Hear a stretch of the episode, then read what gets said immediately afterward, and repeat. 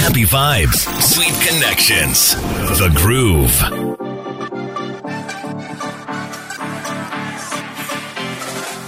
Now, when it comes to love, we are all looking for something special. Hmm, don't deny it. We all look for love. Even animals look for love and companionship. We all want someone who really sees us, someone who appreciates us, someone who I like to think builds you, mm, affirms you, makes you a better person. Because there are different kinds of love out there. People say love is complicated, but there's uh, toxic love, there's possessive love, there is abusive love that's not really love if we're going to be honest but there's some people who look at certain forms of violence as an affirmation of the person's care for them. I mean so twisted so messed up.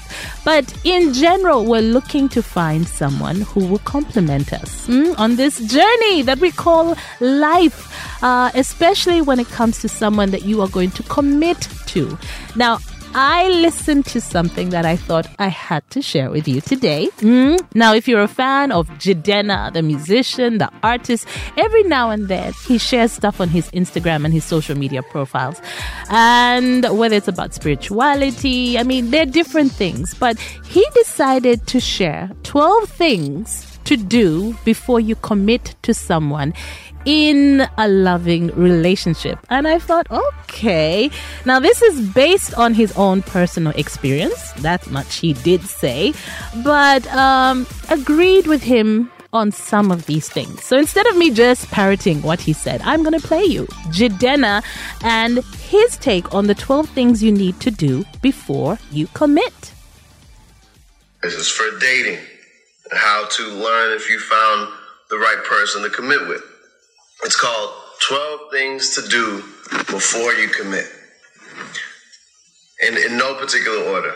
And I've accumulated this uh, based on my experience, but also different traditions, including um, proverbs that I got from Islam. So, um, travel with them, work with them on a project, have them observe you doing something excellent observe them doing something that they're excellent at. Meet their friends. Have them meet your friends. Observe them in a crisis moment. Have them observe you in a crisis moment. Meet their family. Have them meet your family. If you do this kind of thing, be, uh, observe them while they're inebriated, or and have them observe you when you're inebriated and lastly, I say, live with them. And that can be in an Airbnb for an extended period of time, or you can actually move in and try it out. But, you know, that's up to you.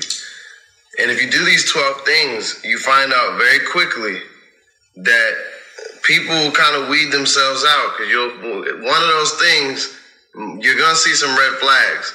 Some are going to be yellow flags. Hopefully, a lot will be green. But you'll know by the end of that 12, you'll probably know sooner whether or not you should commit to the person. Okay, so what do you think? That's Jidenna and his words of wisdom today for 12 things that are important that you should do with a person before you choose to commit. I do agree with him on quite a few things. Maybe the only thing is because I'm a little traditional, the living together bit, I'm like, hmm. But I do see uh, what he talks about when he says, even if you travel with someone and you spend an extended period of time, a couple of weeks together, living together, that in itself, even just a month together, you will see who someone truly, truly is. You only really know someone when you live with them. Mm? That's part of it. So it's one of those things where there are a lot of people who believe in cohabitation and there are other people who are strongly against it. But quite a few points in there. Meet their friends, meet their family, observe them when there's a crisis. Ooh, that's a big one. Playing your favorite artists 24 7. My music. This is